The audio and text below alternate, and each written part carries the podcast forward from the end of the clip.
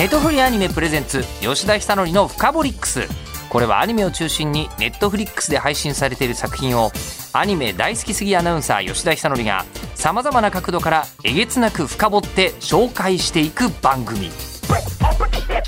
吉田久典深掘り吉田久典の深掘り深掘りックス。深掘りックス。ネトフリアニメプレゼンツ吉田久典の深掘りックス。ネットフリアニメプレゼンツ吉田久典の深掘りックス4月の14日から全世界独占配信されたばかりのネットフリックスオリジナルアニメウルトラマンシーズン2から神山健二さん荒牧真二さんです。よろしくお願いいたします。よろしくお願いします。そもそもお二人ってどこでどうやって出会ってらっしゃるんですか？一番昔はあれだよね、はい、誰も知らないかもしれないけど、はい、ゼノサイバーというカルト OVA カルト OVA がございましてですね。結構見てる方だと思うんですけど。多分なかなかレアだと思いますが、はい、はい、一応3話出てるんですけど、ね、3本とも見てる人は相当レアなかなかレアでしょうね、ね、という作品を何年あれ90僕27の時ですから、ね、僕は30そこそこの時だったもんね。92年とか、ね、93年神谷さんも今でも細いですけどそういうもうガリッガリな面影はもちろんあるし全然あの間違いなく同じ人なんですけどもっととんがっててですね、はい、カミソリみたいな男だった。頃の神山さんがその時いてですね。カミソリみたいだった。そう。神山さん。かね、はい、僕怖かったんですまあ今のちょっと怖いですけどね。その頃はまだ監督にはおなりになってないまだそうまだ美術監督やったで荒牧さんが、はい、僕はプロデューサーだった。あプロデューサーだった監督は大畑浩一というまた伝説の、はい。やばい男がおりまして。ですね、はい。はい。まあ、伝説といって今現役なんで言っちゃ怒られちゃうんですけど、はい、その作品で最初に出会ってなんで本当にもう30年ぐらい前だよねアートミックの企画だ僕は30アートミックで最後やった作品ですねあのその頃ってもう将来お二人とも監督になられて、まあ、日本を代表する作品も何本も撮るなんてまだお互い思っていらっしゃらない。でもね神谷さん当時から僕もなんか OVA とかではちょこちょこ監督とかもやってたんですが、えーと、亀尾さんもなんかねいろいろ企画あるんですみたいな話を話聞いたことがあるんであこの人そういう思考なんだというのは当時から思ってましたね。なんで広角とか監督やりだした頃にあついにやりだしたなと思いましたね。はい、もう業界の人はもうそれにお気づきになってらっしゃるんですね。でアニメファン的に神山監督のこうプロフィールをお伝えしますと神山監督といえば広角機動隊 SAC シリーズをはじめ精霊の森人東のエデンなどなど数々の名作を作り上げてきた、まあ、名監督。あとはこう荒牧監督も、まあ、メカニックデザイナーであり同時に日本における 3DCG アニメーションの第一人者として、まあ、数々の作品を手掛けていらっしゃるというか本当僕は CG ってまだファミコンぐらいの頃からなんかすごそうだなって思って見ていて一本の作品として映画で本当にこう CG なんだっていうのを見たのは多分アップルシードの時だと思うんですよね、はい、あれより前にあのクオリティであの尺の作品は多分ないんじゃないかと、う。ん、あの尺で CG で作ったのは日本だと少なくともアップルシードは最初ですかね。でそれで見た時にただアップルシードの素晴らしいのはあの CG だからといって難しいことじゃなくてやっぱり美少女とメカですよねっていう。その辺はね80年代が身に染みついちゃってるんでそれ以上のことがなかなかできないんですけどね。いやいやい。や、もう僕はそれが見たくてと思って劇場出てきたのをよく覚えているのですがでそのお二人が改めてウルトラマンでシーズン1も大ヒットになってシーズン2がつい先日公開されたばかりというところなんですがちょっとこれご説明させていただくとウルトラマンシーズン2は特撮ドラマ「ウルトラマン」のその後の世界を舞台にウルトラマンであった早田真の息子早田真一郎がウルトラマンスーツを装着して等身大ヒーローとして活躍する姿を描く物語。ウルトラマン今回はスーツです。2019年にシーズン1が全世界配信されて大好評大注目の作品となりました。シーズン2では世界中で地球人の大量消滅事件が発生。ウルトラマンスーツを残して進次郎も消失してしまうというショッキングなシーンが飛び出して驚いた方も多いと思います。そんな大事件の中フリージャーナリストの東幸太郎は恋人の泉とともに事件が異星人によるものだという証拠を入手して科学特捜隊に接触するも異星人のテロ組織暗黒の星と家督隊の戦いに巻き込まれていき幸太郎は絶大な炎の超能力を持つ超人になってしまいます。人類の半分を消滅させるか地球の半分を割譲するかどちらかを選べと迫る暗黒の星のペダント星人に立ち向かうのはウルトラマンとセブンエースジャックゾフィーそして太郎。いよいよウルトラ兄弟が揃ってきました。物語の縦軸は漫画にもあるエピソードでありながらそこにアニメオリジナルの要素が加わって実に面白くて魅力的な作品になっているわけなんですけども出演は早田慎次郎役が木村良平さん諸星団役が江口拓也さん北斗政治役半めぐみさん東幸太郎役が前野智明さん泉役が、えー坂本真綾さんなどということになっているんですがこれは感想ですね、えー足跡さんという方がツイッター上でおっしゃってる感想。ウルトラマンシーズン2完走しました。アニオリって聞いてびっくりしたけど面白かった。アニメオリジナルですね、バトルシーンめちゃくちゃ多いし一期よりリアリティが増しているような気がして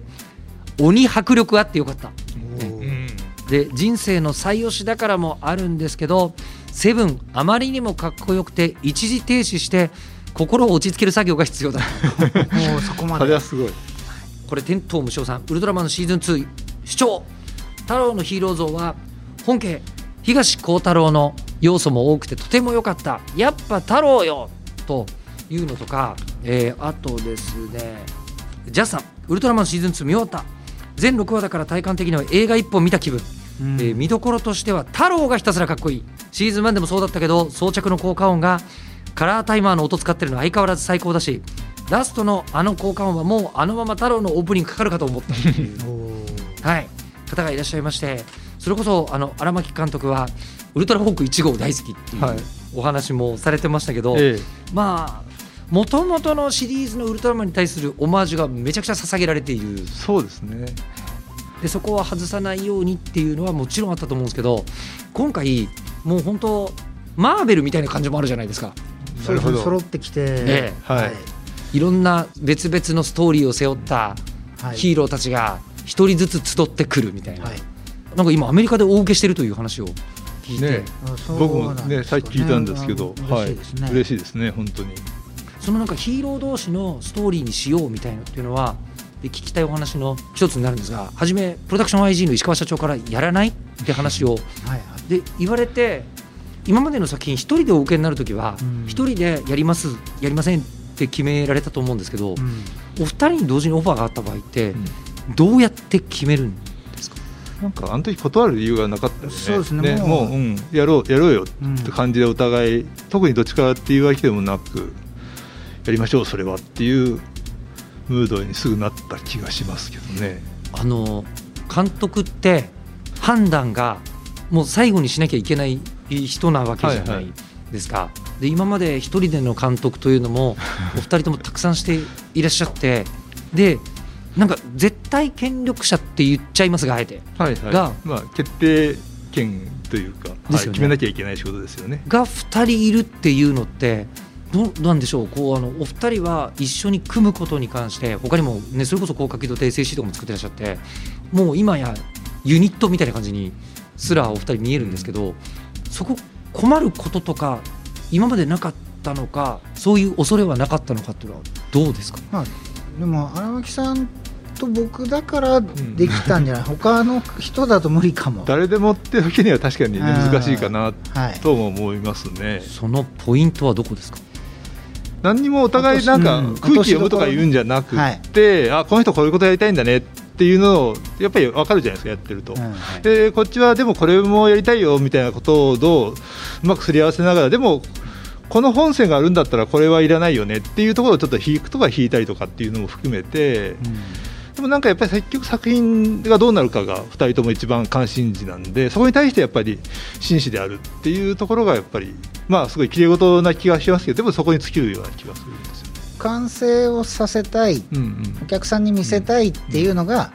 多分荒牧さんと僕の同じぐらいだったんじゃない？なんかいろいろ動機はあると思うんですよ、うん。クリエイターだから、はいはい。でそこのでもやっぱりお客さんに見せるんだっていうゴールをがプライオリティなんで、極端なこと言うともう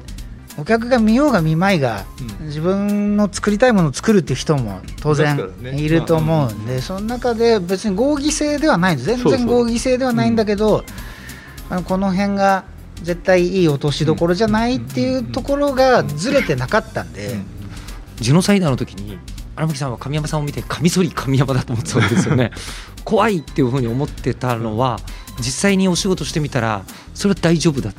いやそこからもうだいぶ経ってるし、はいまあはい。実際 SAC 亀井さんがやってる時に行った時にあ相変わらず怖いなと思いましたけど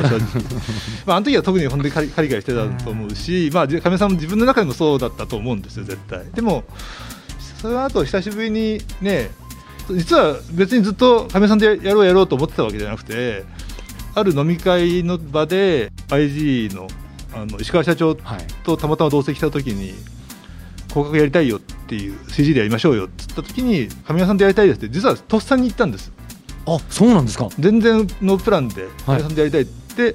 なぜかとやっぱりすごい考えた時にそうした方が面白い作品を作れるんじゃないかっていうだけなんですよ極端に言うと、うん。でそこが多分一致してたんじゃないかなと思うんですよね。その時は神山さんは自分の名前が出てるというのはでもまあなんか、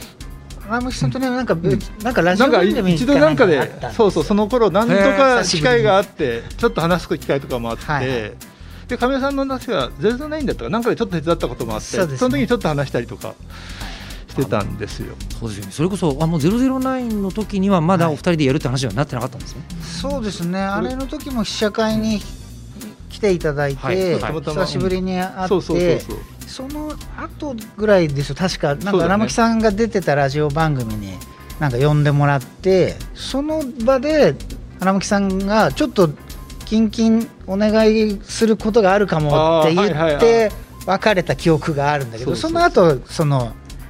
ちょっと一緒にやらないという話だったんですよね。単独でそれぞれフル CG の作品を完成させたことがある実績のある方って多分世界中に何人もいないんですよ。なるほど。そうか。いや100人はいないと思います絶対、うん。もう全人類の中で。でそのお二人が組むということになるとこれは一人で作ってる時よりもやっぱりメリットがあるわけですか？監督としてはありますね。ある。どどういうことですか？作品としてあるかどうかはこれはお客さんが判断することなんでまあそうすね。分かんないですけどあのやっぱりやることがすごい多いまあ監督はそうですよね。特に 3DCG になるうん。とやることが、頑張ればやることはいくらでも増えるんですけど、うん。多分今回工程とか時間とかの測り方がやっぱり尋常じゃないし、あの相当辛抱強くスタッフと付き合い続けないといけないです、作画も大変だけど、うん。作画とはちょっと違うんううんタイムスケジュールなんでそれとずっと付き合い続けるっていう時に2人いるとうん心が折れないです。そうなんだよ。もう一人ちゃんとこの作品に100%向き合ってるやつがいるっていうのはすごい心強いんですよ実は。はあ。それで今いくつもの作品をお二人で作るように。そう結果ですね。そうですね。そうなってますね今ね。はい。で同じウルトラマンを、まあ、シーズン1シーズン2というふうに担当することになってでどういう相談がなされたかっていうのをちょいちょい実は前回も聞いたんですけど僕この人間ドラマものヒーローものにこうなって、まあ、原作もありますけど、うん。ヒーローものにで行こうよっていうのはどんなやり取りでこうお二人の中で決まってった？今回はね太郎あ。のエピソード原作もそうだったんで、まあ、太郎はね僕ら世代的には少しずつウルトラマンをちょっと卒業しかけてた頃なんであはい。ちょっと新マンまでの思い入れとはエースまでの思い入れとはちょっと違ううんところがあったんですね。ただあの頃熱血青春ドラマが流行ってたのでああウルトラマン太郎は生まれたんだと思うんです、まあ、そういう背景もあって、はい。なのであの篠田さんがね。演じてるとか、なのでえっと進次郎もまあある意味熱血ヒーローなんですけど彼は腰が引けてるところが新しかったんですよね。まあ言い方あれですけど現代っ子というかね。うんはい。うん。はい。あのヒーローのメリットみたいなことを考えちゃううんタイプなんだけど、そうではなくてこう熱血一辺倒のね正義感っていうやつを主人公にうん。しようっていうようなことをまず、うんうん。とにかくそれを柱にしましょうと。うんプラスその原作の面白い部分を今回6話なんでちょっと削んなきゃいけないと。うん。太郎に至るまでのエピソードをね。それをちょっと申し訳ないんだけど原作変えつつでも原作のテイスト変えずにいくとしたらどういう走り方があるかなっていうのを多分一番話した部分だったねそれ以外に最初のお題としてその新しいスーツが3体出してくださいとか。そうですね、なので6話でシーズン1で倍あったって3人だったのに 半分でさらに3体新しいのが出てうん。しかも新しい主人公を紹介しなきゃいけない。うん。でい今まで出てたやつらも霞んじゃったらつまらないっていうね。やっままずいんでね。ぱあとはそうだあの太郎エースからの面白さっていうのはうん。揃ってくる面白さなんですよ。うん。はあ。それまでのウルトラマンはやっぱり実はすごく大人っぽいドラマをねやっていたのがエースからはこう兄弟が集まってくるというですねあの頃生まれたこう今までのウルトラマンが集合するっていうあります人類が最初に発明した面白さですよあれじゃねすごい先取りしてますよね、はい。ものすごいね。確かにマーベルより先ですよね。ねいやもうめちゃめちゃ先ですよね。僕らは思ってるんで、うん。僕らはコミックスやってたとか言い出すかもしれないですけどあの人たちは。まあ、はいはい。なんか言いますからねはい、なんだけどそこをやっぱり一番立てなきゃだねと。うん。でも実は一番難しいお題だねと。ねいや本当大変だ話数も少ないしっていうことでこう最速で駆け抜ける形でしかも太郎をね立てようと。うん。いうことでまあこういう形にまあなったっていうか。そしたらあの太郎が物理的に燃えたんですけど。まああの原作でも燃えてるんでそのエピソードをはしょらなきゃいけないちょっと申し訳なさもありながらでもそこを最大限フィーチャーするっていうところで荒牧さんがあのスーツをねうん。発明したし、まあ、もちろん原作でもそうなんだけど、まあ、それを早く出すためには、あれはこういうコンセプトのスーツなんだとかあとはキャラクターってじゃあ一人で出てきたからといって立つわけじゃなくて、はい。そこに絡む人がいるからこうキャラクターが立つんでうん人をいっぱい出してる暇ないよと言いながら ちょっと今回ね動機づけのためもはい、い。ろんなはい恋人がいたりとか、まあ、そういうのをこううまくはい。絡めつつ、話が最速で爆上がりするようにちょっとするっていうね。今まで僕の手つきではないんだけどちょっと今回そういう手つきでうん。やってみようみたいなことだったと思います、それでも庭いっぱいねスーツ着るまでかかっちゃったもんね。かかったね、まあん。そうだね。なんかあのうん試着室みたいな会話になって 随分試着に時間かかったなみたいな感じになってますけどこれでも改めて面白いね原作っていう言葉がはいはい。考えてみたら特撮があってそれを漫画化された方がいて、そうですね。さらに今回 CG アニメになってるって考えるとはい。すごいなって思いますがあの漫画の段階ではそのスーツであっていう発想はあってもスーツのディティールをはい。わざわざこんな風に変形してっていうところまでは、うん。まあ、もちろん透明ですし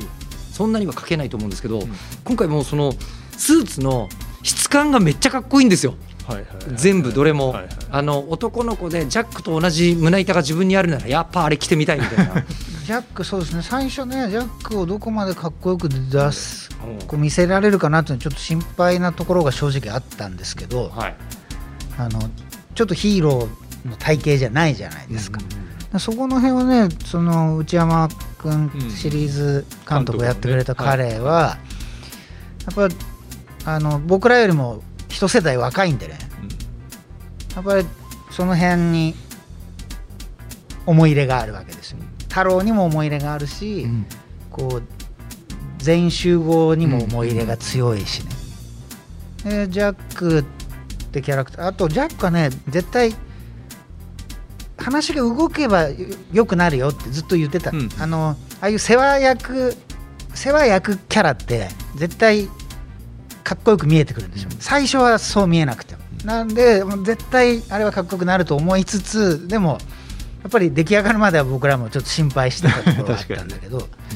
まあ、そういうのがちゃんとこううまく組み上がってって、うん。でまあ、あの体型を生かしたね。プロレス的なアクションだったりとか、あの辺はやっぱりその内山シリーズ監督のやっぱりプロレスに対するこだわりとかですね。うん。彼がのは炸裂してますね。ね太郎のインナーにどうしても赤と青の服を着せたいというのも彼の強い思いがあってやっぱりその辺は僕らままあ僕らも太郎は見てましたけどそこまでやっぱり、ね、年齢的にも思い入れがなかないところもちょっとあったのでそこは彼の熱いところがどすごく出てるところなんじゃないかなと思いますね。えーこんな質問がありましてラジオネームたけさん。ウルトラマンシーズン2もしびれましたメカメカしいスーツに今っぽさを感じつつところどころに感じるあの当時の雰囲気というか懐かしさをえー感じてどのウルトラマンもリアルタイムで見られている自分はなんて幸せなんだろうかと噛みしめています。あなるほど。ありがたいそういう世代の方いますよね。はい。えーウルトラマン自体が超有名作品なだけに監督も気を使った部分も多いと思いますがウルトラマンを作るにあたってあえてここは外したもしくはウルトラマンらしさという点でこだわって作った箇所はありますかっていうのを意味合い的な意味ではスペシウム光線だみたいなのをこの間お伺いしたんですけどデザイン的な面でははい。本当に奇跡的だと思うんです。言っちゃなんですけど昔の作品じゃないですか。うん。昔のかっこよさっていうのもありますけど、現代的なかっこよさとは違うけど、今回は昔のかっこよさが現代のかっこよさに綺麗に蘇ってると思うんですね、うん。これやっぱり荒牧監督がディレクションいっぱいされたんですか？そうです。でもまあ元のねしあのえ原作者のコミックスの原作者の清水さんたちのやっぱりデザインのベースがもうバッチリあるので、うん。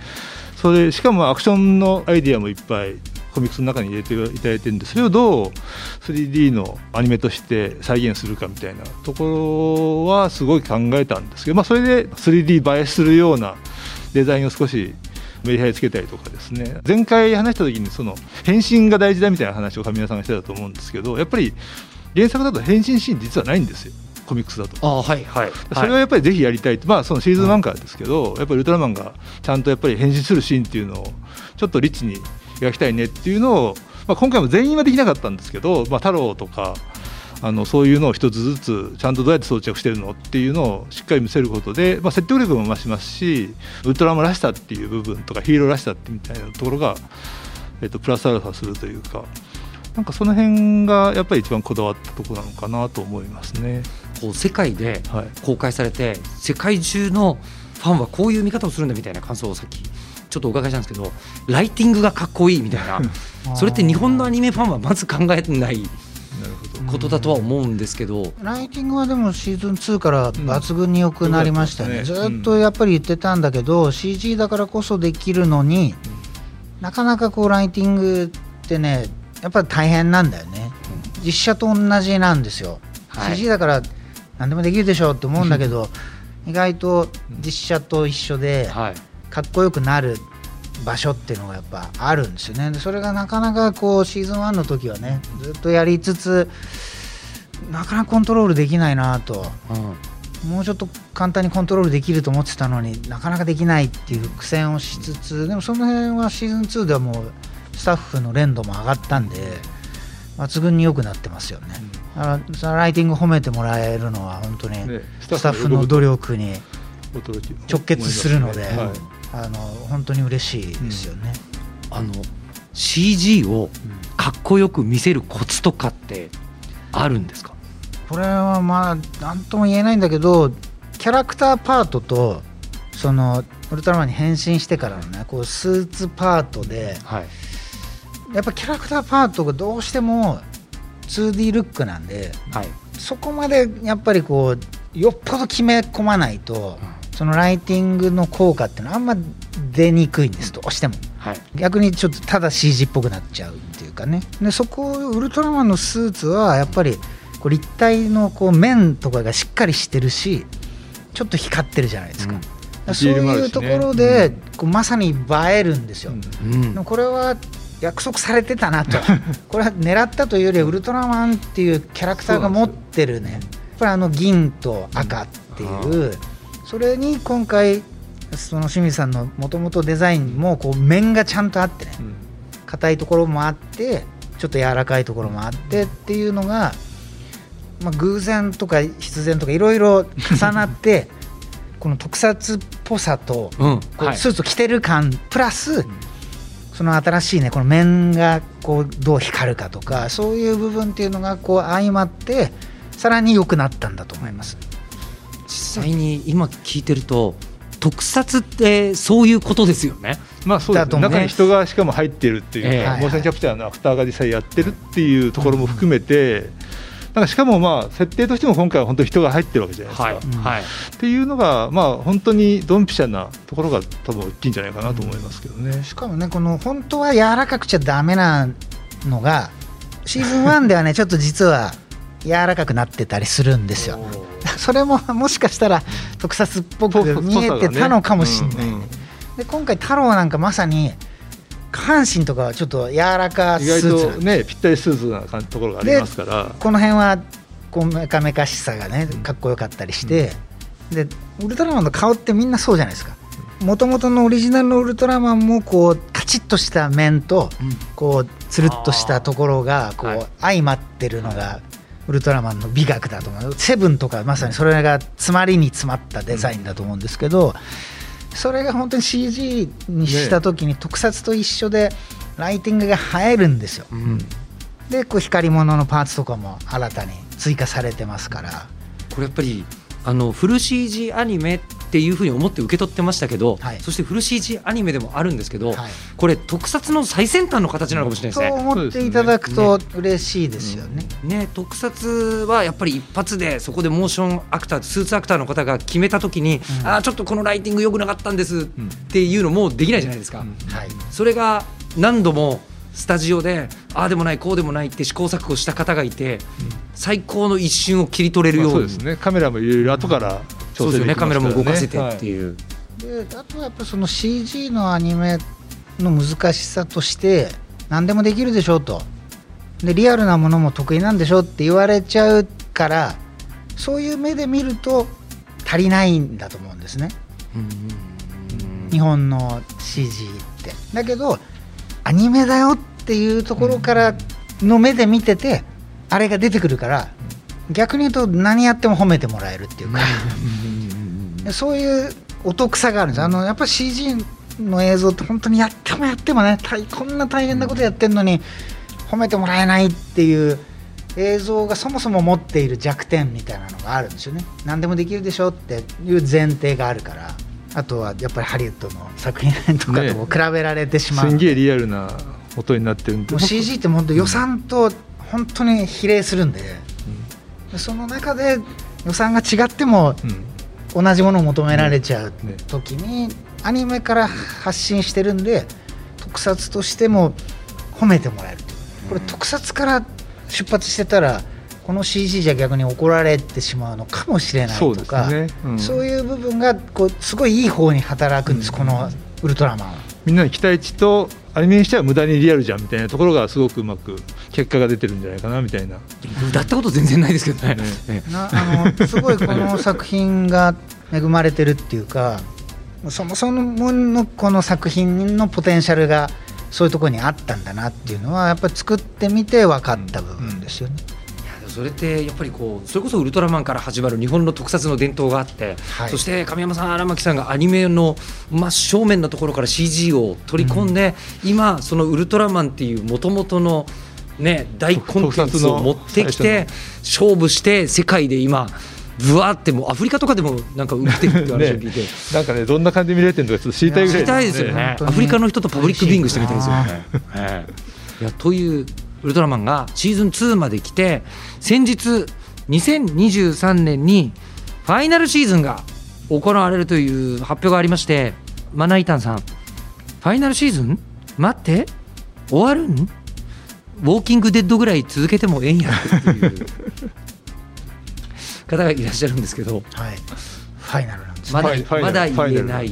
ていう。まさに、はい。もう手は動かしていらっしゃる段階ではあるんですか？あのはい。今からやったんじゃ多分間に合わないんであ。あのさっきあの見かけだけでも知らないふりした方がいいですかっつったらいやそれはやめてくださいって言われたんで。むしろ。はいやってます ちゃんと。はい。